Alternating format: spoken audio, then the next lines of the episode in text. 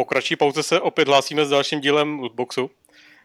Mezi tím, co jsme natáčeli naposledy, se odehrály nějaké takové menší věci jako další lockdown. A nebo to, že konečně mám znovu internet po přestěhování. O tom se budeme možná povídat ještě za chvilku, ale zároveň je to i důvod, proč jsme se malinko opozdili, protože jsme prostě se nesešli naživo a neměl jsem jak nahrávat po internetu, který jsem neměl. Davide, pozdrav. Ahoj. Já děkuju za pozvání. Jo, vlastně já jsem ti posílal invite, no.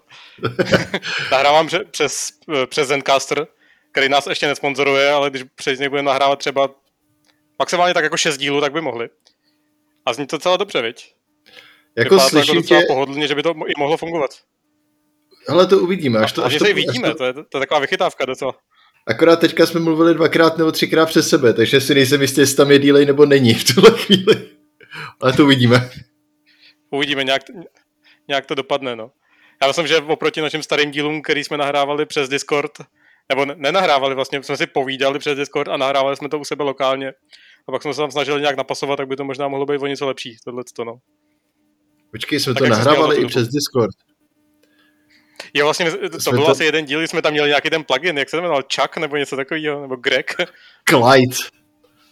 Nevím, prostě, ale našli jsme nějaký plugin, který právě jako uměl zaznamenávat hovory přes Discord. No. Takže přesto jsme nahrávali taky jeden díl. Jmenoval se Clyde. To nebyl Clyde, to bylo něco jiného, a to je jedno. O to asi teď úplně nejde. Co je u tebe novýho, Davidu? Nehledej to teď, ty vole. No, já to nehledám. Já jsem ti jenom psal na Zencastru. Dobře, no. Hele, co je novýho? Tak já ti to řeknu. Byl jsem napůl nemocnej, kvůli tomu jsme se nesešli. Takže jsem jako nebyl nemocnej, zároveň jsem byl nemocnej a nechtěl jsem to riskovat. Nakonec mi samozřejmě nic nebylo, jenom jsem nespal prostě a měl jsem strašně moc práce, tak se to nějak nakupilo dohromady. Takže jsme se nesešli, bylo to katastrofální a mezi tím jsme se bavili o tom, jak děláš velkou bitvu o O2. Řekl něco o bitvě o O2? No. Já jsem prostě přestěhoval, to už víte, to už jsem říkal v minulém dílu, ale takhle, abych byl úplně konkrétní. 10.2. jsem prostě šel na pobočku O2 a říkám, dobrý den, já jsem se přestěhoval a chci si nechat vaši smlouvu a jenom ji chci přemístit na nový místo. Ten člověk řekl, to mě nezajímá, ale co kdybyste se k nám převedl volání? a tak jsem mu vysvětlil, že opravdu chci jenom jako přeložit tu smlouvu na jiné místo. A on teda jakože dobře, že mi objedná technika a já mu vysloveně říkám, prosím vás, ale doma nemám vůbec žádnou telefonní ani jinou datovou zásuvku.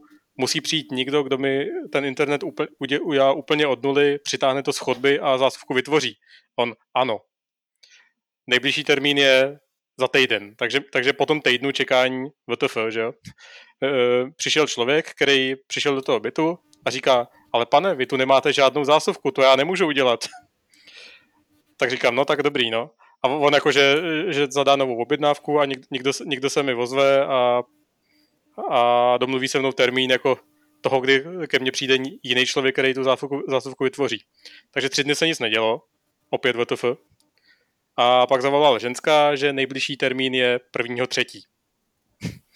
Což bylo asi jako týden a půl zase potom. 2 dny zpátky. Potom, co se... No. To už ten člověk jako toho 1.3. opravdu přišel. Potom, co jsem 2 týdny a něco jel na datech z telefonu, což bylo moc hezký. A ten člověk přišel, jako všechno vytvořil, zapojil se modem a nic se nedělo. Jako modem běžel, Wi-Fi na myšla, ale prostě do toho nešel internet. Tak jsem počkal jako pár hodin a když to nešlo asi po 5 hodinách, tak jsem začal být jako malinko nervózní a psal jsem na podporu O2 a ty mi řekli, to nás nezajímá, ale nechcete si k nám přivést volání. tak jsem jim opět vysvětlil, jako že nechci, ale že bych chtěl, aby mi fungoval ten internet. A ta paní mi teda jako řekla, že to může trvat až 24 hodin, ale že pomůže jako restartování modemu. Což jsem samozřejmě dělal jako furt.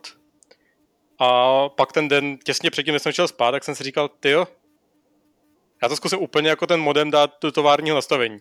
No a to nakonec pomohlo, takže to dobře dopadlo, ale byl jsem trošku nasraný, jakože mi neřekla třeba takovouhle věc, že by to mohlo pomoct, no. Já jsem úplně seděl na okraji své židle teďka a byl těšil jsem se, jak to dopadne v podstatě a myslím si, že jsi nesklamal. Ale máš internet, já bych to bral jako velký úspěch. Mám internet, no. A co jsi s tím internetem dělal za poslední... Počkej, co neměl? Co jsi dělal během toho, co jsi neměl internet? Snažím se vytvořit oslý můstek teďka. A nevím jak. Během toho, co jsem neměl internet, jsem předně doufal, že ty 3 týdny, který mi běžely jako v té smlouvě, pořád nebudu muset platit. Ten internet, který jsem neměl, no. Ale tak hrál jsem nějaký hry, ne moc. Byl jsem chvilku jsem byl nemocnej, ale nebyl to covid ani nic jiného, prostě přišlo, že jsem se jako přivotrávil nějakým jídlem nebo co, protože jsem měl strašnou sračku asi 2 dny za půlku. Dobře. A jo, a jinak jsem hrál, chat a tak, no. Zařizoval jsem byt pořád. Já myslím, že... Já jsem nějak chtěl a já se snažím jako najít něco vtipného, co bych tomu řekl, ale to je ve skutečnosti hrozně nudný ty věci. Od toho jsem tady já. Hele, pojďme do těch her, já vím, že všichni se teďka těší na naše kulturní okénko hlavně, ale nejdřív budete muset vydržet ty hry, takže já jdu povídat něco o hrách. Vovšich chceš vědět, co jsem hrál? Řekni mi, co jsi hrál. Protože kdyby řekl ne, tak teďka ukončíme v podstatě. Já už to vím, protože jsi tam psal do toho dokumentu, ale řekni mi to. Ty jsi mi tam připsal něco i. Jo, to je to, o čem jsme chtěli mluvit minule. Dneska to je hodně velký freestyle. Jako jo, no. Hele, tak já, pamatujete si, jak jsem minule říkal, hele, já bych řekl ještě jednu věc, ale nakonec, říkal jsem to nahlas, nebo jsem to říkal, jenom to psal, nebo říkal.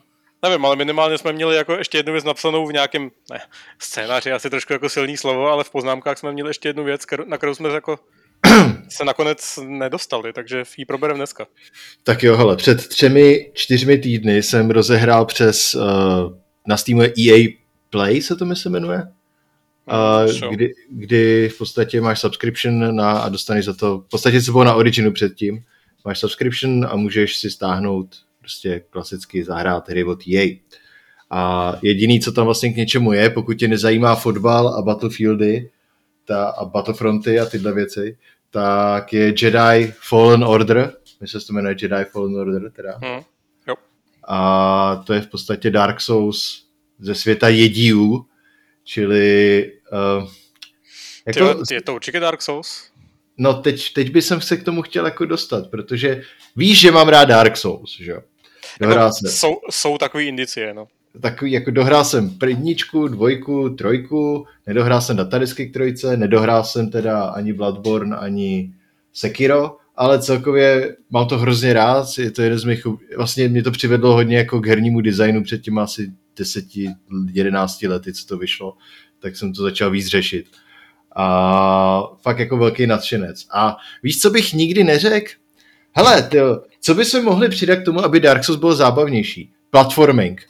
Jako prostě neexistuje takový spojení by nemělo existovat. A celý Jedi Fallen Order je o tom, že je tam mlácení, seš Jedi, seš epický, teda no, spíš seš takový zrzek, který moc epický není, ale předpokládám, že časem by byl epický. A hodně skáčeš. A v podstatě já umírám v té hře skoro jenom, když někam spadnu.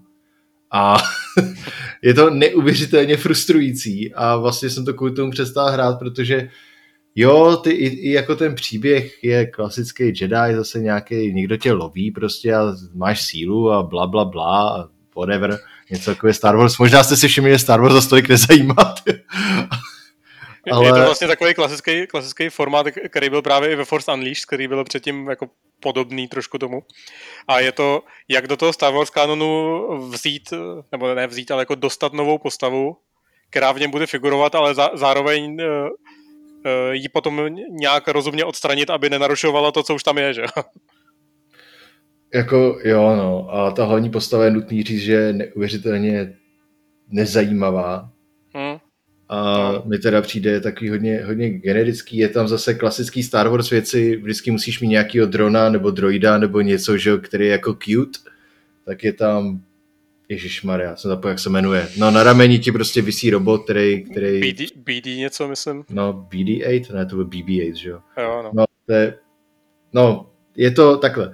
Abych asi se jako nerozpovídával půl hodiny o Jedi Fallen Order, tak musím říct, dal jsem do toho docela dost, jako třeba 8-10 hodin a jako prostě nedoporučuju to. Jakože není to špatný, je to víc, ale když bych to přirovnal, je to víc takovej Tomb Raider.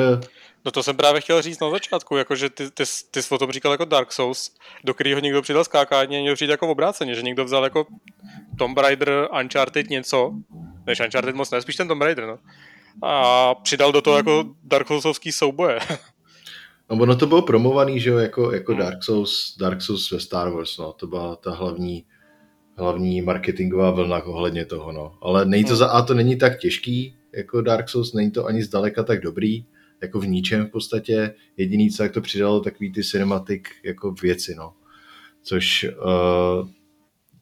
mě to nestačí a nepřijde mi to jako dobrý, no. Takže to byla jedna věc, co jsem hrál a teď mi povídej ty, co jsi hrál.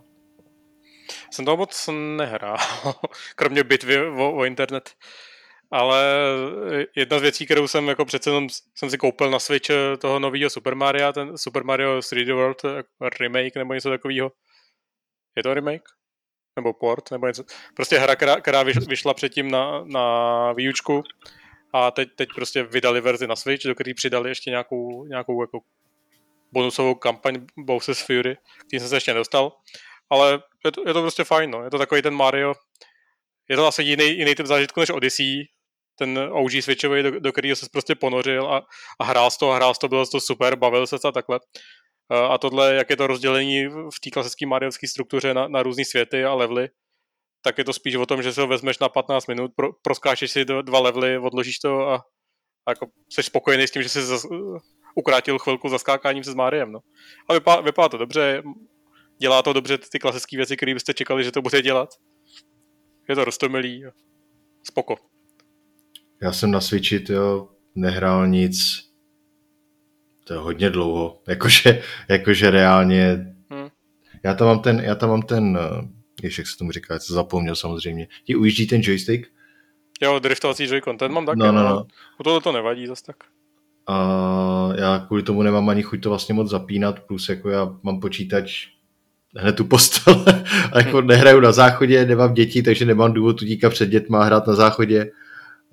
Takže nějak se na tom Switch, trošku se na ní zanevřel a myslím, že Mario mě k tomu jako nedostane zpátky, upřímně, no. I když teda mám tu krásnou čepici, takže bych mohl mít jako čepici Mario a říkat, že jsem Mario a hrát to Maria. To bys mohl, no. To by určitě jako přebylo ten driftovací Joy-Con. Jako minimálně morálně nějak, jo. No tak jo, tak to je asi všechno. ještě tam máš Solaris, ne? Solaris jsem čet. Stellaris, myslím. Ale dobře, a ještě dvě hry, co jsem hrál a dneska jak u sebe nesedíme, bobši, nej to ono, necítí tam tu energii. Musíme to tam do toho nějak vecpat. Hele, přestal být nemocnej. No tak ty vole, jako teďka ten nelegální, aby se tebou už aby mě zastřelili po cestě pravděpodobně. A tak to ještě v pohodě, kdyby zastřelili tebe, jak je to dobrý. A pravda. A tam vůbec neslyším chrochtání tvojich psů, což mi hrozně chybí teďka. Oni to jako asi nespí. Jeden, na kterýho vidím, nespí, ale čumí na mě, takže u toho zase tolik nechrochtá, na druhýho nevidím. Tak. No dobře. Bobši, kdybych ti řekl, jaká indie hra za poslední měsíc prodala nejvíce kopií, co bys mi řekl? Pravděpodobně. On by to byl Minecraft vlastně, co? Asi. Ale... Ne, to asi by nebylo. Ne. Tak bych řekl, že nevím, protože by mě asi nenapadlo, že to o čem chceš mluvit, je vlastně indie hra. Valheim. No. Valheim je... Jak to popsat? No Minecraft asi. No jako trošku jo.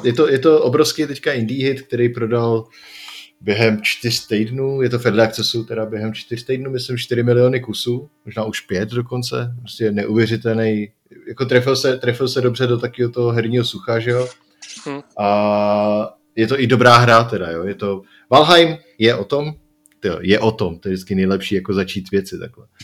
Je to o tom, že jsi viking. A o tom to je. Nebo viking, já nejsem viking. No seveřan, asi viking. asi viking a hodí ti to do procedurálně generovaného světa a musíš tam přežít, spíš jako zabít bose, prozkoumávat ten svět, hodně bojuješ tentokrát oproti Minecraftu, stavíš domečky a snažíš, smažíš, vaříš veškerý jídlo a žereš ho a zabíš troly a tak. Vlastně jedno gameplay video vám o tom asi řekne ten základ jako úplně v pohodě. V čem je to hrozně pěkný oproti Minecraftu? Minecraft je spíš ten, když bych jako srovnal tyhle dvě hry, tak Minecraft je pro mě ta stavěcí hra. Jako to prostě tam stavíš. Minecraft je o tom, že tvoříš a stavíš. A Valheim má teda má survival prvky zase nějaký a nejsou zase tak silný, což je hrozně důležitý. Oproti jiným survival hrám, třeba jako Forest, kde musíš furt žrát a každých 10 minut, když nesežereš půl kila masa, tak prostě umřeš. Tak Valheim má tyhle survival prvky, ale jsou hodně upozaděný. Naopak fungují spíš jako na pozitivní bázi, to znamená, že když se nažereš, tak máš víc životů třeba a tak. Ale hlavně je to explorativní, jakože ta hra není víc stavěcí, ale víc o tom, že jdeš a vidíš něco epického, vidíš nějakého toho trola prostě, a nebo se plížíš tím lesem a zabíjíš ty srnky, a nebo jdeš na loď a jako plaveš skrz, jako přes moře, že jo. A to, je to říkal, že mnohem víc takový jako zážitková hra, i když teda hodně se jako vlátíš a zabíjíš bossy, jo.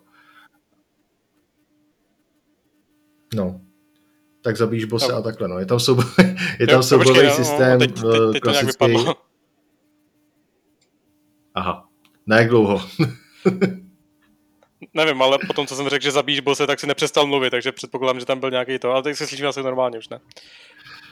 No, jako je tam klasický soubojový systém, je relativně klasický, levým tlačítkem látíš, pravým tlačítkem blokuješ, prostředním tlačítkem děláš alternativní věc ze zbraní, bodneš, hodíš oštěp, plus můžeš uskakovat, ale ty nepřátelé v podstatě hodně telegrafují své útoky, čili je to takový trošku, když už jsme byli u toho Dark Souls, tak je to podobný styl jako soubojáků, jednodušší samozřejmě o něco, ale má to hrozně hezkou atmosféru ta hra. Takže hraj s kamarádem, to je hrozně důležitý, to jsem nezmínil, je to co-op a je to jako, myslím si, že kdybych to hrál single, kdybych to hrál sám, tak mě to jako nebaví, ale hrajeme to s kámošem a je to úplně super, takže v tom, že hrajete spolu, povídáte si, těžíte, kácíte stromy a jdete na výpravu za moře prostě, tak to je jako paráda, no. A je to jako co-op, že jste prostě dva v nějakém offline světě, nebo spotkáváte i ostatní lidi? Ne, jenom takhle, server. Vytvoříš server, když hraješ, takže jako peer-to-peer, ale můžeš tam normálně se připojit na tebe ostatní lidi, ale nemusíš. Já to hraju, že to hrám ve dvou, jenom jako, protože já nechci, aby tam lezli ostatní lidi. No. A co jsem mluvil předtím, jak jsme se neslyšeli, tak si říkal, že zabíjíš bose a to je udělaný prostě, že máš nějaký jako cíl, který máš dosáhnout, a nebo prostě no. Jsem byl k sobě, že jdeš po lese a vidíš tam toho trola, který jako je boss, tak ho jdeš zabít. No, jako třeba ten troll funguje z začátku jako miniboss takovej, protože než máš dobrý vybavení, tak ho můžeš upižlat, ale trvá to. Ale celkově tam funguje klasický hunt, klasický. V podstatě, když přistaneš do té hry, schodí tě jako havran tě schodí do toho světa, tak vidíš kolem sebe nějaký monolity a na nich je hej, my jsme 4 bossové a musíš nás zabít, 5 bossů, whatever. A ukáže ti to prvního, tam přijdeš tomu prvnímu a to je, hele, musíš prostě sem přidat, musíš obětovat 5 jeleních hlav a vyvoláš toho bosse v podstatě, jo. Ale nechci víc jako spoilovat, nebudu, ale takže bossové tohodle smyslu, z tohodle směru. Jako já jsem myslel, jestli tam jako máš nějaký cíl, nebo jestli fakt to je jenom survival a jako bojuješ s tím, co potkáš. A máš asi jako něco, za čím se snažíš dostat a porazit to. Jo, je to vyloženě spíš jako cíl té hry. Asi nevím, jestli ta hra jde dohrát třeba, to vůbec netuším. Vůbec takhle daleko jsem se nedostal, ale v tom asi 10 hodin. Ale je to zábavný, je to dobrý a je to jiný hlavně trošku, no, než veškerý survivaly. Jestli máte rádi severskou mytologii, tak coudou vás provází jako tutoriál Hugin a Munin, což je, že jo, to jsou Havrani jsou to, že? Havrani Odina, takže to je zase takový jako jaký to pomrknutí, je to prostě severská mytologie, to je úplně pomrknutí, že jo. Takže to je to super, jakože podívejte se na nějaký gameplay, má to hrozně divnou grafiku, hrozně zvláštně to funguje, je to vlastně low poly, ale zároveň to má pěkný efekty jako počasí a celkově ta atmosféra jako mlha a tak, jako hrozně pěkně to vypadá, ale zároveň to hrozně hnusný, najednou. No, to jsem si říkal, jako když jsem viděl nějaký screenshoty z toho, tak jsem si říkal, to není zase tak hrozný, a pak jsem to viděl v pohybu a něco tam bylo takový jako strašně divnýho na tom, no. Jako, když jsem to spustil, jak jsem si říkal, ty vole, mám nějaký v prdeli textury, ne, to je nějaký divný prostě, no. To, ale vypadá to tak, vypadá to hnusně, ale mě se to líbí, takže... Je to tvůj názor? Jo, tady mám klíčenku. Jo. Po všech hrách ještě něco, takže Valheim jako můžu doporučit zatím, je to Early Access teda... Třeba bych se to dal, ale konzole ne zatím, no. Konzole ne, no. A je to Early Access, ale... Už teď je tam dost kontentu na to, abyste to hráli. Samozřejmě vždycky u Early Accessu asi je lepší jako počkat. Takže... No, počkám, až to třeba na tu konzoli vydají. Tak mimochodem má vycházet, ne Forest, to druhý. Ty vole, teď jsem zapomněl, kurva. Rust má vycházet na konzolích, jak jsem zvědavý. Ježiš, to jsem snad nikdy nehrál. To je další správná hra, která už je asi 6 let venku, ale no 5 nebo kolik. Ale nikdy jsem to nehrál, no, takže ti k tomu nic neřeknu. Jako já tenhle ten typ her bych rád hrál, ale právě na té konzoli jako není moc co, no. Jako vyšel tam Daisy, který je strašnej prostě, co si týče toho ovládání a takhle, to se prostě nedá. A vyšel tam ten Vigor od Bohemky, že jo, to mě nebaví moc. Až to není jako úplně ten typ survivalu, který bych chtěl hrát. A nic jiného tam víceméně jako není, no. Pak takový ty Han Showdown a takovýhle tam jsou Long Dark, což není úplně klasický jako survival. O to jsme se bavili vlastně minule asi, viď? No v Kalamitě, že jo, samozřejmě. No, takže jsem rád, že vůbec něco jako tam bude, abych se to mohl vyzkoušet a říct, že to taky není ono. Můžeš říct, že to je špatný, to je vždycky dobrý. Právě. Tak já rovnou navážu asi poslední věcí, o které jsem chtěl mluvit, a to je taková hodně jako malá indie hra. Jmenuje se to Yes Your Grace a skočilo to do Game Passu, nikdy jsem o tom neslyšel, kromě toho, že o tom povídal Jarda. A je to fajn, to je taková hra, kterou si můžete zahrát. Je to vlastně jako docela lineární, ale zároveň celkem otevřený v uvozovkách simulátor toho, že seš středověký panovník ve fiktivní zemi v nějaký situaci. A ta situace má nějaký pevně daný jakoby body, v kterým musíš projít, a odehrává se to takovým pseudotahovým způsobem, že to je po týdnech. A ty během toho jednoho týdne vždycky musíš udělat nějaké rozhodnutí, vypořádat se s nějakýma prostě situacema, které tam nastanou, že k tobě přijde prostě nějaký dvořan a řekne, hele, já bych chtěl prostě půjčit peníze a otevřít si hospodu. A ty se musíš rozhodovat v rámci toho, že máš 3 ukazatele, peníze, zásoby a nějakou jako spokojenost obyvatelstva. A v rámci toho ty vlastně musíš si rozmyslet, hele, teď mám zrovna dost peněz a mám málo spokojený obyvatele, takže je dobrý nápad mu půjčit ty peníze, on si otevře hospodu a jednak mi třeba postupně začne generovat nějaký zisk ta hospoda a druhák mi to prostě dá větší spokojenost obyvatelům. V tomhle je to podobný jako taková ta karetní mobilní hra Reigns, Jo. Kde to je ještě jako víc zjednodušený, ale tady je to vlastně celý obalený takovým příběhem, který se tam odehrává. A já jsem, nevím, jestli jsem třeba v půlce, nebo takhle, ono je dobrý krátký, ale nevím, ještě jsem to jako nedohrál, ale už jsem viděl jako asi, bych řekl, nějaký takový jeden z těch zásadnějších zlomů, co se tam odehraje.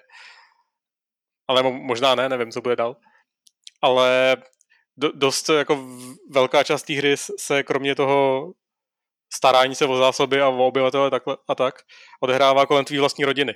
Máš 3 dcery, manželku a vlastně ty kromě starání se o suroviny si musíš ještě v nějaký takový jako pseudoadventurní části s nima povídat a těma volbama, který vybíráš v tom rozhovoru, tak oni na tebe nějak reagujou a taky to může ovlivnit nějaký ty věci. A třeba se ti může stát nějaká věc, jakože ta dcera ti něco řekne a ty máš nějaký čas dosáhnout nějakým způsobem něčeho, aby ona byla spokojená a mohla ta situace s ní nějak pokračovat. No. A je to jako fajn. Si se k tomu sedneš, prej se ho dá dohrát třeba za 2-3 večery. A je to takový styl hry, který zatím se moc... Určitě nějaké takové hry budou, ale jako rozhodně jich není moc, no. Já jsem to zkoušel chviličku taky, protože nám to doporučila, myslím, Jarda, že jo? No. A zkoušel jsem to chvíli, hrál jsem to asi půl hodiny a pak jsem se k tomu už nikdy nevrátil. Jako ne, že by to bylo špatný, ale bylo to hezký, líbilo se mi to, ale prostě jsem se k tomu nikdy nevrátil už. No, já si myslím, že ten zážitek z toho se zlepšuje tím, čím víc se na to uděláš času. No. Když si tomu opravdu jako sedneš a hraješ, tak to asi jako je lepší, než když to dáváš třeba po půl hodinkách. No. To vypadá jako věc, kterou dohraješ prostě, jak si říkal, asi za no. večery a nazdar. Jo, ale jako líbá se mi hodně toho, jak to vypadá, jak ta hra vypadá, ty vole. Já věřím dobrý češtin, ty vole. Takže jako souhlasím s tím, že jsi to měl hrát, přijde mi to jako dobrý nápad. Jo. A vy se ho taky zahrajte, na Xboxu je to Game Passu, možná i na PCčku? Ne? Na PCčku je taky v Game Passu, takže za pár fufňů můžete vyzkoušet dobrou hru. Ale já jsem hrál ještě jednu hru, úplně no. něco jiného než... Hrál jsi někdy hry od Paradoxu? Paradox Interactive. No, hrál, ale ne tolik, jak by se zasloužili, protože jsem nikdy neměl nějaký hardware, na kterém by mě bavilo to hrát, no. Počkej, jako na počítači myslíš? No, ten jsem právě... V době, kdy jsem měl počítač, který dokázal spustit hry od Paradoxu, tak ten počítač moc nezvládal. Takže hrát jako Crusader Kings s nějakým rozlišení 800x6 se mi nechtělo moc. To se nechce nikomu, no. Hele, Paradoxy dělají, že jo, aby jsme to jenom uvedli, takzvaný Grand Strategy Games. Je to v podstatě snad jedinej vývoj... No, takhle, mainstreamově je to jedinej developer, no, vývojář těchto her. Existuje několik jako indie titulů, myslím, že i jedna česká, kterou jsem samozřejmě zapomněl teďka, jak se jmenuje. Ne, to není Imperium Romanum, to taky myslím od nich. Ne? Jo, já vím, co myslíš, no. No, jsem mohl podívat. No, tamto. Tamto. A vlastně jejich nejznámější série, kdy začaly být takhle, vydali Evropu Universalis, teďka je 4. díl, ale nejznámější, myslím, kdy pronikli do nějakého jako mainstreamu víc, byl Crusader Kings 2, což je v podstatě simulace středověké rodiny a vládnutí nebo dobývání území a politikaření napříč celým světem, nebo vlastně tady Evropou, z velké části Ázií. A já jsem tohle hrál, vlastně to docela baví, je to dobrý, ale nikdy jsem vlastně do toho nepronikl. Mám třeba 50 hodin, což je jako na hru tohohle typu je to strašně málo.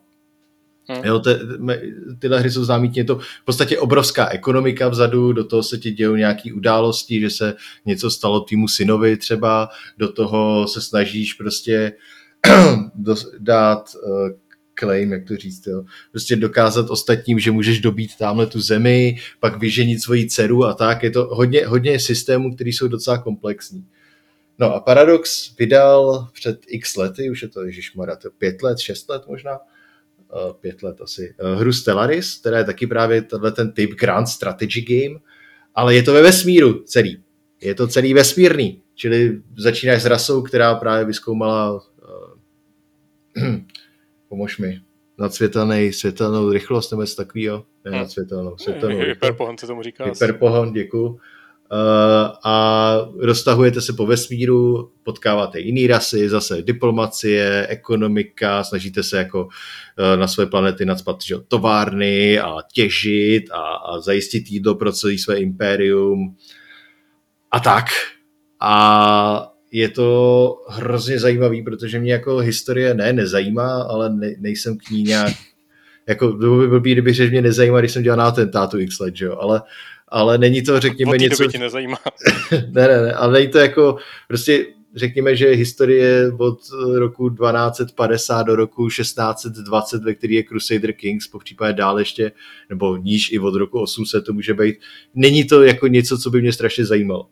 Ale vesmír a galaxie a Star Trek a tyhle věci, to je cool, to je prostě hrozně cool celý, takže já tam lítám a dozvídám se o Dysonových sférách a o Ringworldech, to jsou jako megastruktury, které teoreticky jsou možný, jako je to scivko, takže no to není ani Něco je sci-fi z toho, jsou tam jako mimozemšťaní, že jako vesmírný jiný civilizace, a zároveň třeba Dysonova sféra je jako koncept, který by měl jít reálně postavit, plus jako Ringworldy, což jsou prstence, jak to nazvat, Ringworld. No obytný stanice okolo země v podstatě, ale jako prstenec okolo země, to je jedno.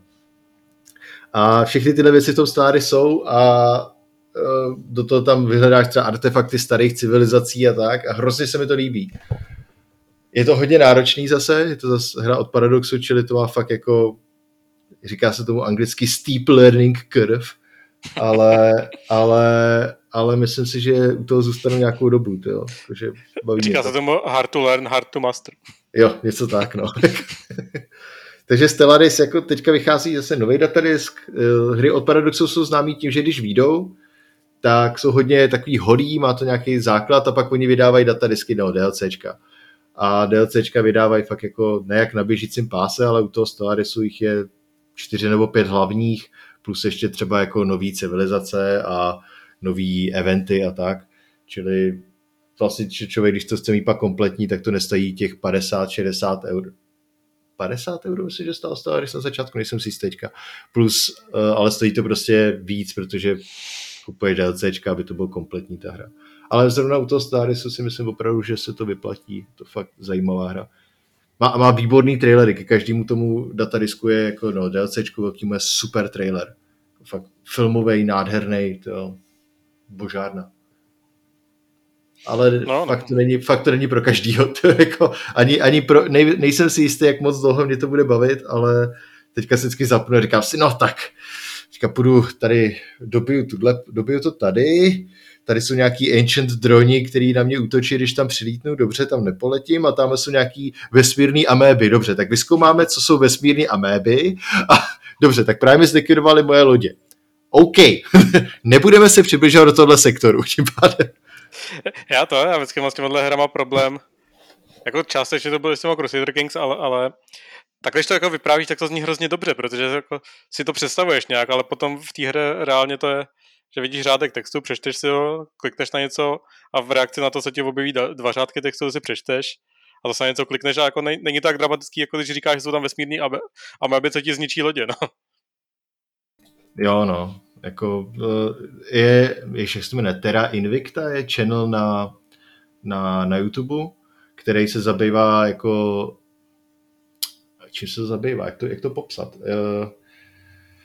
Dejme tomu, že rozebere třeba Mechanicus s Warhammeru 40k a dá tomu 10-minutý video, co to je, jak to funguje a tak. Jo? Hmm. A dělali právě Stellaris Invicta se to jmenovalo, myslím. Je to série, kdy hrajou v podstatě Stellaris, ani neukazují gameplay, myslím tolik, ale popisují vlastně, co se děje. Dělají příběhy v podstatě z toho. Hmm. A je to hrozně cool, tyjo, tak si to nakoukat, už to dělají asi 2 roky, mají druhou sérii, myslím, dělají teďka. A vypadá to hrozně dobře, takže to bude můj další na poslouchání, no na koukání, tam právě ten artwork z toho, ten je nádherný úplně, čili... Vlastně to je o tom, že ten příběh, který jako z toho vyleze, je super, ale to, jak reálně při tom hraní ten příběh vzniká, zase tak dramatický a zajímavý není, no. Je to takový EVE Online, no, v tomhletom, jako... Nebo takový Rimworld, nebo War Fortress v tomhletom. Úžasný příběhy, který ti stačí často, když si přečteš, no, ale jako ty hry jsou všechny zábavný, včetně tohodle, jenom jsou takový příběhový generátory občas, no. Hmm. Takže to je Stellaris, no. Takže Stellaris jsem hrál poslední týden hodně, no. No, hodně. 8 hodin v tom mám za týden, no. Tak to zase tak hrozný není. Je to jedna z her, který bych si chtěl zahrát, ale asi bych potřeboval, aby se na mě, vedle mě někdo jako na 2 hodiny sednul a ukazoval mi, jak začít a co je dobrý dělat a tak, no. Hele, je fakt, že jsem se podíval asi na 3 40-minutový tutoriály, protože no. je to přehlednější než ten tutoriál v té hře a jsou tam věci, díky kterým to je... Ta hra jako není pak složitá, jo? Když jako zjistíš ty základní věci, jakože hele, tady máš 6 surovin, nebo 4 základní suroviny a z těch vycházejí další 5 surovin, každá ta surovina se používá na něco jiného, tohle to je influence, to používáš na to, aby si rozšířoval svůj sektor, nebo aby si pouštěl různý policies a edikty pro svoje imperium, můžeš založit federaci, jako, a postupně to jako se kupí, jo, ale není to jako, když se podíváš na ty 3 tutoriály, což jako já vím, že sám o sobě to není nic sexy se koukat na tutoriály, ale tak potom jsi vlastně jako úplně v pohodě, jakože není to zase nějak tak šílený, jo. Já ani nemyslím, jako se že by bylo těžký nebo mě odrazilo naučit se, jak se co dělá, ale spíš jako nějak jako vplout do té hry, jako abych měl ponětí, co je dobrý jako udělat a ale to, já to myslím, že to nějak se jako orientovat v tom vlastně, co je potřeba nějak jako čeho dosáhnout. Protože se mi docela často stávalo, že jsem jako se jsem nějak plácal a zkoušel jsem jako co udělá tohle, když to udělám a takhle a neměl jsem nějaký cíl, za kterým bych šel a podobně, no. Já jsem to taky, teďka tu první hru mám pořád od začátku stejnou. Hraju za United Nations of Man, jako nejvíc generický lidi, že jo? A v podstatě to hraju tak, že jsem se podíval ty tutoriály až někdy třeba po 2 hodinách, co jsem hrál, že jsem aha, dělal úplně věci blbě. A proč nemám roboty? Já chci roboty, tak jsem začal stavět všude roboty. A hraju to tak, že hele, tato hra pravděpodobně ji strašně prohraju a uvidíme, jako, jak se to vyvine, víš, co mě jenom zajímá v podstatě teďka. No, vlastně. Takže vůbec to jako vlastně ani neřeším. Je tam hromada různých, jako, že každá ta rasa je třeba, funguje jinak. Jo? Tyhle to jsou, no rasa, imperium, jako nemluvme jenom o rase, ale to jsou autoritářský zmetci, který jsou hodně militaristický a máš je na hranicích. Co budeš dělat? Jsme kamarádi, prosím, jako... A řešíš pak jako tu diplomaci s ní a založil jsem federaci teďka, ne, nezaložil. Máme United Senate, myslím teďka. Je to v podstatě, se těším jenom na tu chvíli, kdy řeknu I am the Senate a budu stát. This is how democracy dies.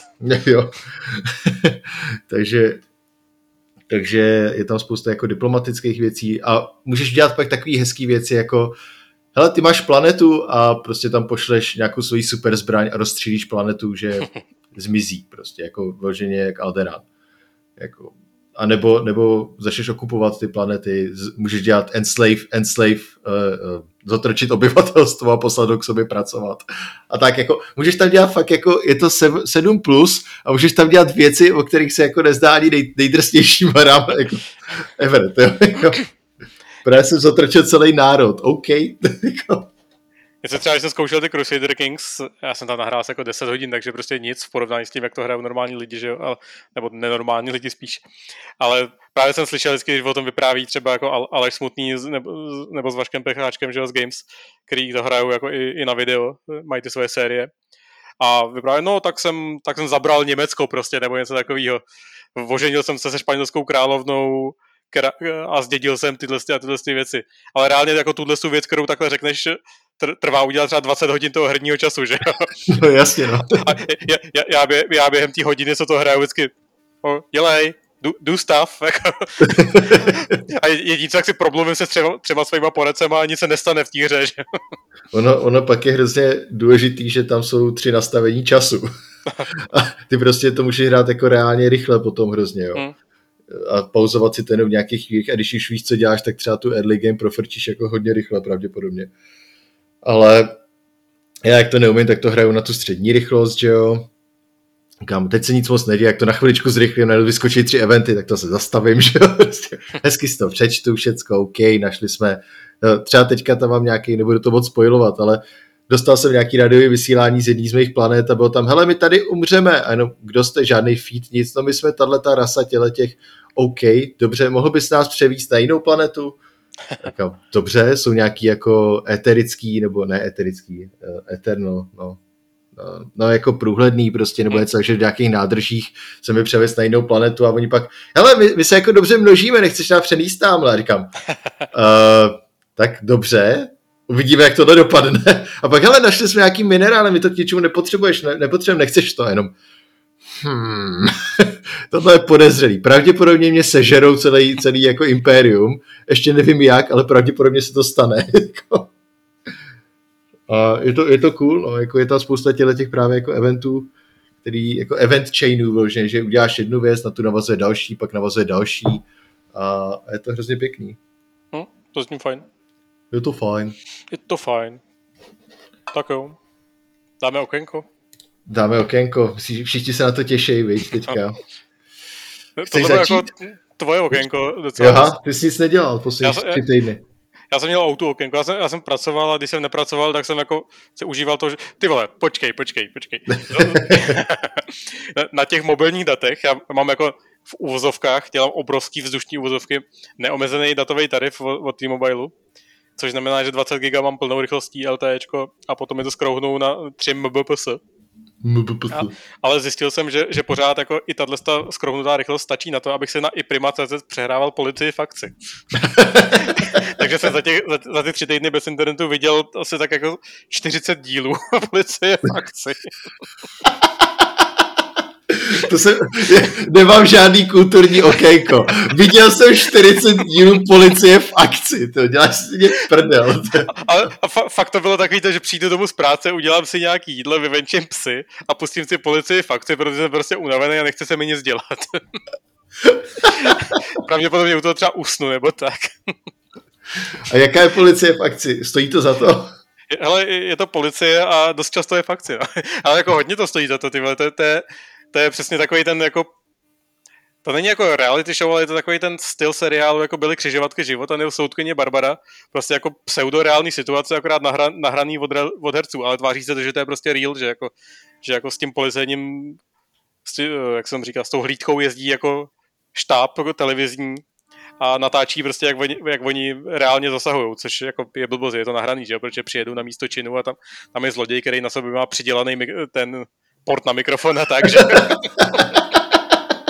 A třeba ho chytnou a pak mu řeknou, prosím tě, potřeba vysvětlit. Dáme ti o 2 roky míň, když si připojíš na mikrofon. Jo, no. A je to přesně tak, jako, přesně tak jako vyvážený, aby to bylo debilní, ale takovým tím zábavným způsobem. No. Není to jako takový ty debilní krimi seriály na Nově a tak, který jsou prostě jenom blbý, ale tohle je přesně takový to jako zábavný, takový to ten styl, co mě baví, no. takže na to koukám prostě dál a existuje to asi 490 dílů, takže mám ještě co dělat. No, dobrý. To myslím. A ještě teďka máš jako plný internet, tak můžeš koukat už úplně jako... To už mě pravděpodobně nebude bavit, když to nebude jako to, že přijdu domů a napojím se tím notebookem na ten mobilní hotspot, abych si mohl pustit nadpraporčíka Hanuše Trikara. Jo, ještě jsem o tom zjišťoval, jako jestli ty lidi, kteří tam hrajou ty policajty, jestli jsou to jako fakt herci, anebo jestli jsou to policajti, kteří jako jenom hrajou. A zjistil jsem, že dost z nich jsou měšťáci, kteří hrajou státní policajty. A asi 2 nebo 3 z nich jsou jako normální. Takový ten dream job, jak chceš být prostě tvůj seriový státní policajt. Sníš o tom, že honíš zloděje, ale mezi tím jenom dáváš botičky, no. A pokud je zaparkování. A říkáš se, že se mají nasadit trošku. A je to skvělý, no. Doporučuji třeba i na YouTube se najít nějaký sestřih jako nejlepších situací z toho, protože fakt, občas to je fakt brutální. Moje oblíbené situace je, když honí nějakýho zloděje a ten zloděj prostě je očividně jako mnohem rychlejší než ten v úzovkách policajt, ten herec. A oni buď udělají nějaký jako střih, že ta kamera se najednou jako podívá jinam a když se tam vrátí, tak ten policajt ho najednou drží v poutech, už toho zloděje. Rubber banding. No. Nebo prostě povalí jako na zem. A nebo třeba ten zloděj jako zakopne, že? A takový, zrovna zakop, no. A lejsky! To je nadělení. A vy mě máte. No.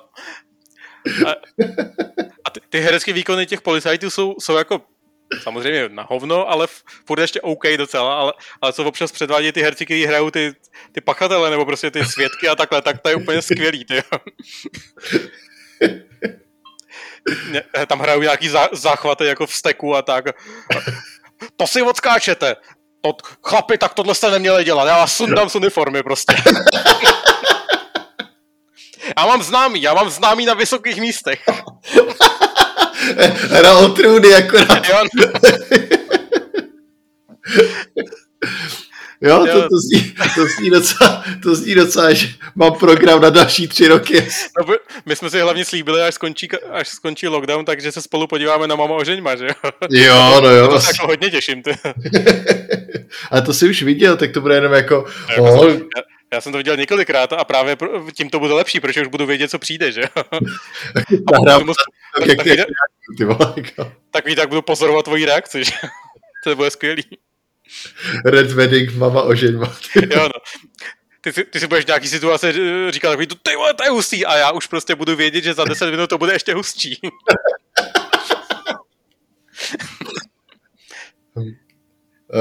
Abych to uzavřel citátem z mama oženma, další radost vo mně.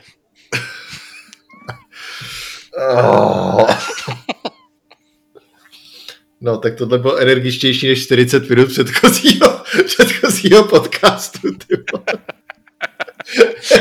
Co se bavili o policie v akci, ty vole, nebo jak se to jmenuje. Ano. Mně se nevíš, to neví, že měšťáci hrajou státní, ty vole, to je skvělý. Jo, no, pokud na to chcete koukat jako aktuálně, tak to vždycky běží na Primě před Prostřenem. Což někdy po 4:30 třeba, nebo něco takového. Jako dvojboj docela. No, a ve středu si můžeš dělat trojboj, že jo? Hodíš policii v akci, Prostřenou a potom rovnou přepneš na výměnu manželek. Na novou. Takový narrativní ark, úplně pěkný. No tak teď ani nechci říkat, jako co jsem měl já, protože to nebude tak dobrý. Hele, mně došly komiksy. Nebo respektive jeden komiks mi došel. A já jako na anime občas koukám. Jo, počkej, došel, jako došel, jako dorazil poštou. Já myslel, došel, že se jako vyčerpal svoji zásobu. Ne, dorazily mi komiksy. A jako, hele, já na anime občas koukám, vlastně to mám docela rád, vybírám si jako takový ty nejkvalitnější věci z nejkvalitnějších, protože se jinak na to nedá koukat. A ještě jenom určitý typy. Ale existuje jedno, který jako fakt jako mám hodně rád, a to je Berserk. To je jedno z nejlíp hodnocených anime ever. A byla to obrovská inspirace právě pro Dark Souls, jako velmi, velmi jasná inspirace pro Dark Souls. A manga, to znamená jako japonský komiks, že jo, vychází asi z konce 80. někdy a vychází doteď, furt to není jako dodělaný. A vycházejí teďka poslední rok, myslím, deluxe edice té mangy, to znamená 700 stránek, jako x sešitů v černý kožený vazbě. A já jsem si řekl, že to nutně potřebuju, takže mám doma 5 dílů, 2., 3., 4. a 5. Počkej, je to 5 dílů? To jsou čtyři díly, já mě dojem, že mám 5 dílů, moment. 5 dílů bez toho prvního, co vychází jako 4. já jsem to řekl, pak jsem spočítal a říkal jsem si, to není nějaký problém. Ale mám 2., 3., 4. a 5, protože 1. a 6. jsou v tuhle chvíli jako nejsou. takže čekám, snažím se je najít, ale doufám, že bude nějaký reprint, ale je to v podstatě jako jeden z nejkvalitnějších jako japonských komiksů, co můžete jako číst. Abych to shrnul, je to akční temný fantasy o týpkovi, který se jmenuje Guts a má obrovitánský oboruční meč a řeže lidi. Teda lidi a démony. Prostě řeže lidi. Řeže všechno. Ale není to jako, že by to byl jednorozměrný charakter, který tam běhá a křičí a mlátí, ale což jako je to jedna z jeho velkých částí. A zároveň veškerý ty postavy, které tam jsou fakt jako dobře napsaný, mají nějaký vývoj. A i tenhle, který z začátku vypadá jako fakt jako mlátím démony, tak tam hned v podstatě po pár sešitek se začne rozebírat jako, no a proč to děláš tohleto? A vlastně celý ten hlavní ark, ve kterém je to, ze kterého vychází to anime, se jmenuje Golden Age Arc a je to v podstatě o vývoji toho charakteru, jak se dostal jako tam, kam se dostal. Takže je to úplně boží. Jestli nechcete číst ten komiks, tak se podívejte minimálně na trailer a vyšli buď vyšlo anime z roku 1997 a pak vyšly tři filmy, které shrnují to samé, co to anime v podstatě. A pak vyšla verze, na kterou se koukat nechcete, a to je anime z roku 2016 a 17. Na to koukat nechcete, to je neuvěřitelně špatný. Strašně špatný. Jakože animací všim je to fakt špatný. Nekoukat. Na to vůbec nesmíte koukat. A ten 97 a ty filmy... Je to něco jako ten polský zaklínač. No, jako... Ale jako reálně jo, jakože reálně je to anime, čili že jo, ale je to anime takový to 3D hnusný, se špatnou animací, strašně špatnýma zvukama a není to dobrý. Já jsem to myslel tak, že máš prostě nějaký jako univerzum, nějaký příběh, který je skvělej a akorát existuje jedna verze, která prostě je totálně zmrvená. No, tak bych to nějak řekl, no. Takže na to rozhodně ne, ale i na komiks a ty 3, co jsem zmiňoval, většinou 2. Paráda. Takže to je můj hlavní jako co teďka čtu. A ještě jsem teda rozečet Ježišmarja, nepřemožitelný, neporazitelný. Nepřemožitelný, ano. je to scivka od Stanislava Lema, což který napsal právě, jak jsem říkal, Solaris? A ty jako, ne Stellaris, tak Lem napsal Solaris. A to bylo i pár filmů, ale teďka čtu, jako tohle stále se úplně na začátku, čili o tom jako ještě nic moc neřeknu. Má to asi 200 stránek, ale... Takže v roce 2022 to dočtu snad. Tak připomíná, jak jsme se v předminulém díle bavili, že jsem rozečet tu druhou knížku Problému 3 těles, tak jsem to od té doby ani jednou neotevřel a vůbec nemám chuť to pokračovat dál v tom. To jsem taky rozečet, no, tu první knížku a nějak... Jako a ta první je fajn, jako to jako klidně dočti, ale ta druhá, nevím, nějak se mi toho nechce hrozně, no. Protože jsem si koupil. Já nějak nemám chuť jako číst vůbec dosáhlý série, jako teďka. Jakože tady vím, že to jsou 3 knížky a to není jako moc, že jo, jako před pár lety tohle tak mě vůbec nezajímalo, jsem prostě přečet všechno, že jo, jako veškerý Game of Thrones, Harry Pottery, tyjo, cokoliv jsem namanuloval, jsem to přečet jako x věcí z té série, ale teďka už nějak jako člověk čte před spaním občas, já u toho usnu okamžitě, že jo, a vím, že zapomenu i tu 200 stránkovou knížku, na konci se stalo na začátku, no. Musím se na to vyřadit víc, ale no. Já jsem začal na Kindlu a přijde mi, že když to ještě na tom Kindlu, tak vůbec jako nemáš takový to povědomí o tom, jak je ta knížka vlastně dlouhá. Prostě to jako čteš nějakou dobu a pak to jako dočteš a konec. Ale pak, když vidíš, jako tu knížku reálně fyzicky, jak vypadá, tak si říkáš, ty vole, to je obrovský. To vůbec jako mi to nepřišlo, že to je tak dlouhý, že jo? No, Kindle má tenhle ten... Já teda se snažím nepřestat číst na Kindle a nečtu celkově teďka moc. Ale... je to takový, jak to popsat, no, nemám vůbec vztah k té knížce potom, jakože přečtu to, říkám si, jo, byl to fajn, hezký příběh a tak, ale já ty knížky mám i o to, že když to čtu na Kindle, tak si nepamatuju třeba ani název, protože ten název nemám před sebou, nepamatuju si toho autora často, protože toho autora nemám před sebou, že jo, ale nemá to takový ten haptický feeling, když otáčím ty stránky, nevidím, jestli jsem za půlkou, vidím, že jo, v procentech, ale není to takový to jako, já jsem za půlkou, jsou skoro poslední 3 stránky prostě, víš co, říkáš si, ty vole, co se stane ještě, a ten Kindle jako neumí moc prostředkovat, no. Ale zase jako zrovna ten Kindle u mě kolikrát rozdíl mezi tím, jestli čtu nebo ne, no. No jasně, no, jako má to své plus, třeba mně se hrozně líbí, když kupuješ možná knížky z Amazonu, možná už to jde udělat i jinde, tak tam mají takovou tu X-ray funkci. Ty můžeš možná označit třeba postavu a ono ti to najde první zmínku o té postavě, nebo ti to vyhodí medailonek té postavy. A to třeba u věcí, jako je Hra o trůny, nebo u jakýkoliv knížky, kde máš víc postav, mně stačí jako 5 postav, abych byl zmatený, jo, už pomalu. Tak... Myslím, že jako odvážně se říct, že ve většině knížek je 5 postav. Jo, já jsem zmatený už docela často teďka.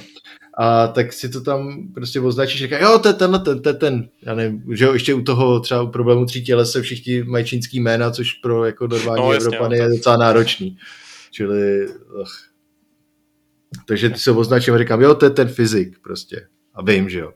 Takže to je třeba na Kindle dobrý, protože v té knížce to musíš furt přetáčet, když máš kliku, když jsou medailonky na začátku, tak to musíš přetáčet na začátek prostě. No, to mě sralo tolik, že jsem si ty medailonky normálně jako vyfotil do telefonu, abych to nemusel listovat v tom Kindlu. No. Jako to je jedna z věcí, já jsem Kindle první si koupil někdy v roce 2010 nebo to, byl takový ten... 3, to myslím, byla s tou klávesnicí, že jako jeden ještě jako velký. Jo, ten jsem měl taky, dal jsem ho nikomu, tátovi, no, jsem ho a předloni, nebo když jsem si koupil nejnovější ten... Paperwhite 3. No, ne, právě že ne, že to nebyl Paperwhite, ale byl to první z té základní řady, když začaly být podsvícený i ty obyčejní, nejenom Paperwhitey. Aha. Tak jsem si říkal, jako dobrý, tak tohle je ten okamžik, kdy investuju ty závratný prachy, těch asi 2,5 tisíce, což je, jako, to je směšně levný, že jo, na to vlastně, jak často to používáš. Jo, no. Tak jsem to jako do toho hodil a zjistil jsem, že ten dotykový displej pro tenhle typ technologie fakt jako není dobrý. Tam cokoliv jako ovládat jinýho než přetáčení stránek a i to přetáčení stránek občas je prostě obrovský pain. No, jako je to, jak třeba rukavice a tak, že jo, tak to je úplně... No jasně, a jak je to ten egg, který se překresluje pomalu a občas to ten dotyk prostě jako nezaregistruje, tak to není úplně jako dobrý, no. Dost často si říkám, že bych chtěl, aby tam přece ty aspoň 2 fyzické tlačítka na to přepínání stránek byly, protože už jenom to, že musíš vlastně reálně sahat na ten display, což znamená, že musíš každou stránku pohnout rukou, že? Místo toho, abys měl jenom prst položený na tom tlačítku a jenom ho mačkal, že? Jo, no klepnout, že jo, stačí, ale stejně, no. Jakože klepnutí taky tě přetočí na další stránku, ne? No jasně, ale ty ten jako prst na té stránce nemáš položený furt, že jo? Ty prostě s ním musíš pohnout, aby ho měl na té stránce a klepnout na něj. Je to jiný, no, trošku. A není to tak dobrý prostě, no. Chtěl bych, aby to mělo zase fyzický tlačítka, oni by se vám vešli asi tam dolů. Šlo by to. No. Tak jo. Hele, nemáme náhodou... Hele, co jsem dlouho neskontroloval, jestli nemáme náhodou nějaký dotaz třeba. Tak počkej, já se podívám do naší krabičky s dotazy. A jo, něco to je. Ale ne, to jsem opravdu netušil. No jo, no. Jako všichni, kromě jednoho člověka, co nás posloucháte, se zklamali. A museli jsme čekat až do tohohle dílu, aby jsme měli první dotaz v historii lootboxu. Po roce a půl, nebo jak dlouho? 2 letech, tybo. No, to je skoro jo. Přičemž rok z toho jsme nic nedělali. To nevadí. Jako reálně už to je 3 roky od prvního dílu, ale natáčíme 2 roky, protože rok jsme prostě nenatáčeli. Prostě náš teď už věrný posluchač, který nás vlastně objevil nedávno, ale to je jedno. Jarda Slámečka, o kterém jsme taky mluvili předminule, nám poslal dotaz. Přečteš nám ho, Davide? Tak. Dohrál jsem... Promiň, ještě bych řekl, že jsme ho trošku redakčně ukrátili, ten dotaz. Možná stejně má 6 řádků, ty vole. Dohrál jsem Red Dead Redemption 2 a mám prázdno v životě. Asi jsem si nikdy nezahrál tak skvěle příběhově napsanou hru. Prožít život s postavou věc, co jsem prostě nikdy nezažil. Celkově teda přemýšlím, kde se ta filmovost do her vloudila. System šokem? Takový to fakt epický dílo, co se člověku zatne a nechá ho o tom dlouho přemýšlet jako o nejlepších filmech. A jaký jsou vaše tipy, jakým směrem jít za nejpůsobivějším příběhem, co mi nedovolí přestat na ten svět myslet ještě měsíce po dohrání? To je strašně komplikovaná otázka. Já jsem mu právě na to, když ten dotaz poslal, tak jsem mu říkal, no, že to jako pomohl zavání extra dílem. Já ani nevím, jak to uchopit, jo, prostě, kdybychom si nejdřív měli definovat se filmovost v podstatě, jo. Oni jsou tam vlastně jako 2 dotazy v sobě, jeden je jednoduchý, jeden je hrozně složitý. Ten jednoduchý je ten, co se zahrát potom, co se mi hrozně líbilo Red Dead Redemption 2, že jo, to je docela jako easy. A ten druhý je prostě to jako kdy se vzala filmovost ve hrách a tak, no. No, tam je nejpůsobivější příběh, filmovost ve hrách, a co po Red Dead Redemption 2, což jsou vlastně, tam hrozně záleží na tom, co myslíš filmovost ve hrách, že jo? Jako typicky filmové hry, o kterých jsme se tady už jako bavili, jsou hry od Davida Cage, že jo? Jako Far Night, Detroit, ještě jsme Last Human, ne? Last Robot, ne, Previous Robot, Before Human. Detroit, Before Human, že jo, pak Heavy Rain a Beyond Two Souls, přičemž z tohohle teda Heavy Rain a Detroit jsou jako nejlíp hodnocený pravděpodobně, ještě s Far Nightem a ten je hodně starý už teda. Ještě se zapomněl na jednu hru. Omikron. No tak dobře, ale to, jako je, ano, Omikron je filmová hra, ale není to tak filmový jako ty pozdější hry od něj, no. Ale zase jiný, Omikron má zase Davida Bowieho, že jo. Páno. To je pravda. Ale tak to jsou taky, když si představím filmovou hru, tak si představím tohle v podstatě, jo. A v podstatě velmi jednoduchý hry, kdy ovládáš postavu, ty jenom v podstatě chodíš, vybíráš, pak dialogují možnosti, občas tam jsou nějaký quick time eventy, kdy musíš rychle zmáčknout tlačítko. To je v podstatě jako hlavní, řekl jsem v podstatě asi 16krát za poslední 2 věty. To jsou hlavní jako herní mechaniky těch her.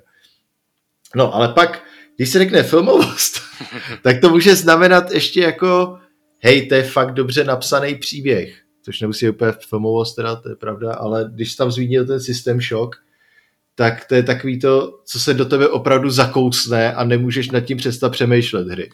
A hlavně to podle mě není jako úplně čistě o tom příběhu, že jo? No to je jako audiovizuální experience. No, ale i o nějaké jako imerzivnosti toho světa, no. To nemusí být jako příběh, ale prostě, že ten svět je jako fakt jako vtáhne a jako cítíš se, jako kdyby si v něm žil, no. A chceš se tam vracet a chceš to dohrát a chceš jako to, no. To... Což zase podle mě je trošku i opak filmovosti, protože ta filmovost, já si pod tím představím jako nakašírovaný takový jako lineární zážitek, od kterého nemůžeš jako moc uhnout a nedává ti žádnou svobodu, že jo? A když to v tom Red Deadu, jako ten příběh je lineární, ale naopak v tom světě máš extrémně svobodu, co dělat. Já jsem mohl hrát teda Red Dead asi jenom 3 hodiny, čili jako nemám úplně nejsem nejvíc zběhlej v tomhletom, ale je to zase typická hra od Rockstaru, jenom trošku víc jako nějakých věcech pomalejší bych řekl, že jo, ale to jako není špatně. Takže jako filmovost vyloženě, kdyby jsme to teda pak rozebrali, tak je to na speciální díl. Myslím, že jsme i probírali, ale už něco v tomhle smyslu jsme možná se bavili, ne? O cageových hrách jsme se určitě bavili. Mandojem, pak jsme Walking Simulatory jsme řešili, že nebavili jsme se o cageových hrách? To si myslím, že jsme se nebavili. No minimálně jsme se o nich jako otřeli jsme se o nich. No to. Ale kdybych teďka... Já nevím, jak to uchopit dál, ten dotaz. Já myslím, že si Jardu musíme příště pozvat, aby nám to vysvětlil. Aby nám to vysvětlil v podstatě. Tak přes ten Zencastr by to asi i docela pohodlně šlo. Tak třeba bude mít hosta. Když bych to vzal vyloženě jako za jakým nejpůsobivějším příběhem, tak jako, jaký byl tvůj nejoblíbenější příběh ve videohře, Bobši? Vem 1 hru, maximálně 2. No, tak to jsi mě docela dostal. Ty vole, je to napsaný v tom dotazu. No, já jsem na Rede tak jako nedohrál, takže to úplně tam... Jako řekl bych asi Bioshock první. To je jeden z těch, který si jako fakt vybavím na první dobrou. To je fakt, že to byl environmentální storytelling, že jo, zároveň to bylo hrozně... Co to je, fundamentalismus, ten směr, ve kterém ne? No, nevím něco. A Bioshock první, ten byl v tomhle hodně hustý, no. No, i ten Infinite byl dobrý. No, už to bylo takový jako víc jako na jednu stranu more the same, na druhou stranu jako zmatenější a takový jako už jsi říkal, dobrý, to už je moc. A celkově tyhle ty hry jako vlastně i když bereš Immersive Sims, že jo, tak když tam do toho Bioshock tolik asi bych nebral, ale třeba jako Deus Ex Human Revolution, tak to jsou třeba Human Revolution je přesně to, co bych... Je to úplně jiný než Red Dead Redemption, samozřejmě, ale kdybych chtěl jako ještě... Je to filmový, ale zároveň tam máš jako velkou svobodu, jak ty mise řešit a má to hrozně zajímavý svět, tak jako Deus Ex Human Revolution, což je, myslím, už 10 let stará hra mimochodem, nebo jak dlouho. No, vlastně. To něco takhle šílenýho, jakože Human Revolution je... Ty vole, 2011, no. August 2011, čili jako téměř 10 let stará hra. Tak výborná atmosféra, skvělý příběh, hrozně zajímavý prostředí, takže to bych třeba jako doporučil. Ale já jako, když se řekne příběhová hra pro mě, jo, tak vlastně já vždycky mluvím o Planescape Tormentu, že jo? Co jsem taky chtěl, je prostě RPGčka, no. To jako, jsou prostě příběhové hry, že jo? Jo, ale Planescape ještě hodně vybočuje a pak už jsem o tom mluvil hodně o Disco Elysiu, že jo. Ale u obou se dá říct, že jsou to jako z velké části knižní zážitky. Že to není jako nic jako Red Dead, že se jako vžiješ se do toho světa hrozně a třeba v Disco Elysiu tam, jak je to napsaný jako úplně fantasticky, jak je to fantasticky napsaný, pardon, tak jsem to žral, jakože jsem vydržel u toho sedět třeba 4 hodiny v kuse, což u mě není už normální u her. Jako ani zdaleka. Jako to už. To není normální, to jako... ty jsi magor. Ne, jako reálně už není. Já jako nejsem schopen u her vydržet takhle dlouho v kuse. Ale tady jsem čet a říkal si to. A to úplně fantasticky napsaný, hrozně dobrá hra. Takže a tenhle měsíc má být ten Final Cut, který má být všechno namluvený. A už to hodí rovnou i na ten Xbox? Myslím si, že to je dohromady, no. Jo, super. Že ten Final Cut je, že to jde i na ty konzole potom. Protože já jsem o tom vlastně nemluvil, já už jsem si Disco Elysium mezi tím koupil pod vlivem Davidovo nadšenýho povídání, ale prostě na tom Macu mi to běželo úplně z prdele, takže jsem to zase vrátil. Jo, no. Takže to jsou pro mě jako velký příběhový jako zážitky. A to jo, určitě teďka mi něco vypadává vyloženě, jako co jsem... Jo, hele, třeba jako To je fakt teda, ale že to je zase úplně jiný brdo, jo, ale já teďka beru spíš takový to nejpůsobivější jako zážitek ze hry v podstatě, jo. No, je, tak počkej, než to řekneš, tak já mám jeden tip, schválně se to bude ono. Pojdi. Ne, ty to řekni a já řeknu, jestli to bylo ono nebo ne. Aha, Journey. A, to ne. Tak Journey je v podstatě, není to walking sim, je to platformer, kdy... Ještě ani nevím, jak to popsat. Kdy hrají za entitu, která se potřebuje dostat, která má za úkol se dostat nahoru. Jako na horu.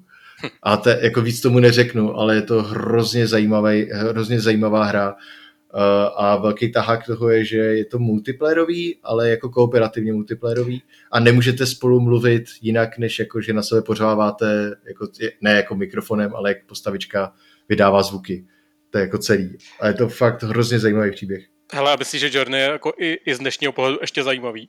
Kdyby člověk, který o tom nic neví a jako nikdy to nehrál, neví, co to je, který by se zahrál teď, jestli by to na něj ještě udělalo ten dojem, protože mu to vlastně vyšlo v době, kdy nějaký jakoby kooperativní hraní po internetu s náhodnýma lidma nebylo jako rozhodně běžný, že jo? Tak to u mě tam hrozně hrálo roli takový to, ježišmarja, ta druhá postavička je taky nějaký člověk, který teď sedí někde jinde a hraje tu hru, že?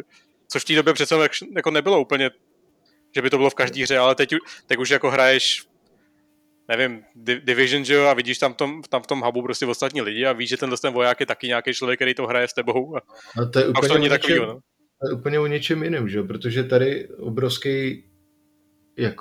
obrovskou roli v tom hraje to, že spolu nemůžete komunikovat a nemůžete si nějak škodit a vlastně si jenom pomáháte a spolu někam jdete. A už jako... Já jsem to říkal pravděpodobně tady, ale já jsem to dohrál 3/4 hry, ve čtvrtce se ke mně připojil nějaký týpek a fakt jsme to došli, to je na 2 hodiny ta hra, došli jsme to spolu až do konce.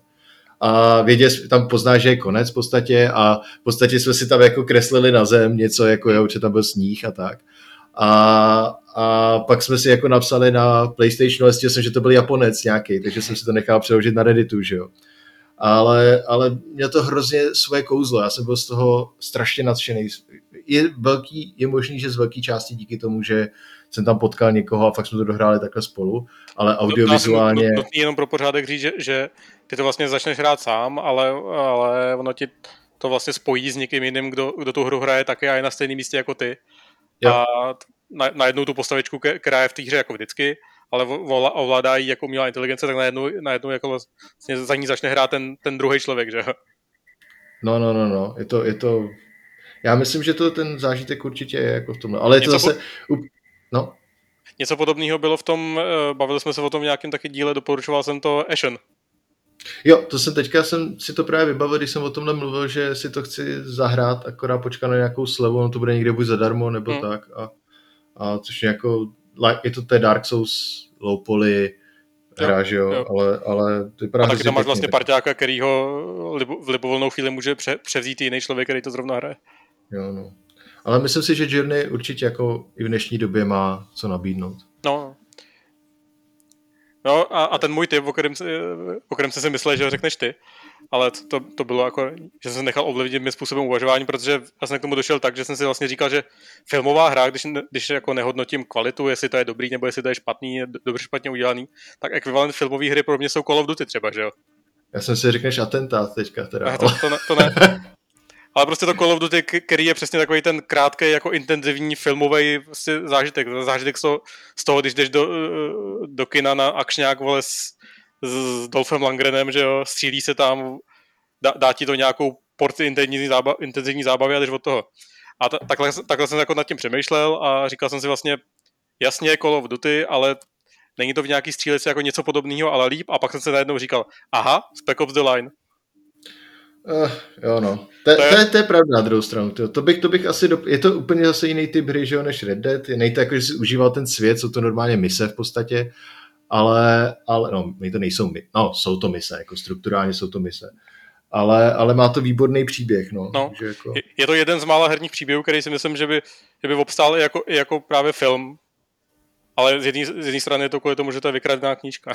Jo no, jako teď se to chtěl podotknout. Ale to je fakt taky sežený zapakatel dneska už, jo, Spec Ops The Line. A herně to není žádný zázrak, ale je to opravdu jako, je tam pár hodně silných dobrých momentů, no. A pak jsem ještě přemýšlel nad tím, že vlastně je nutný rozdělovat filmovost jako ohledně toho příběhu a právě ten imerzivní svět. A pak mi došlo, že existuje hra, která spojuje obojí. A to je Metal Gear Solid Phantom Pain. Je to jako hodně specifický, musíš být jako nalazený na tu vlnu, kterou ono to jako přináší, ale je to fakt dobrý, no. Jako ta hra je strašně dobrá, jenom rozhodně si ji nepamatuju kvůli příběhu, teda jako nebo čemukoliv takovým. Ten příběh reálně jako fakt super. Ten začátek je takový jako hodně WTF, jsou tam hořící velryby a tak, ale postupně, když to hraješ, tak ten příběh fakt jako dobrý, no. Takový jako kojimovsky dobrý, ale asi to není takový WTF jako Death Stranding, který jsem tam ještě nehrál, ale když jsem si čet nějaký příběhový jako sumáře, tak jsem si říkal, že tohle už je jako moc, no. Ale u toho Phantom Painu to jako furt je dobrý. A řeší to trošku i podobný témata jako to Spec of the Line. Já jsem úplně zapomněl sami za příběh, upřímně. Ale úplně, tyjo. No. Myslím, že jsme nezodpověděli ten dotaz, Bobši, ale myslím, že... Naše odpověď je, že to zodpovědět nejde, protože prostě se tam motají tyhle si dvě věci dohromady, které se jako mnohdy nás tam vylušují, že jo? Ten příběh versus svět. A film versus... No. Imerze nějaká, no. No nic, ale. Tak jo. Jardo, jestli jsi spokojený, tak nám napiš, jestli ne, tak nám napiš, s čím nejsi spokojený. A očekáme hromady dalších dotazů. Když jste se doposlouchali sem, tak klíčový slovo pro dnešní den je... Popši? Já nevím. Dyson. Tak jo. Tak se mějte. Akorát teda, když tak slyším, jak jsme byli schopní asi 13 minut odpovídat na jeden dotaz, tak doufám, že nám jich nepřijde třeba 10. Jako, když to bude vaše oblíbená hra, bum. Oblíbená barva, ano. Bum. Tak jo, hele. Máte rádi červenou? 4.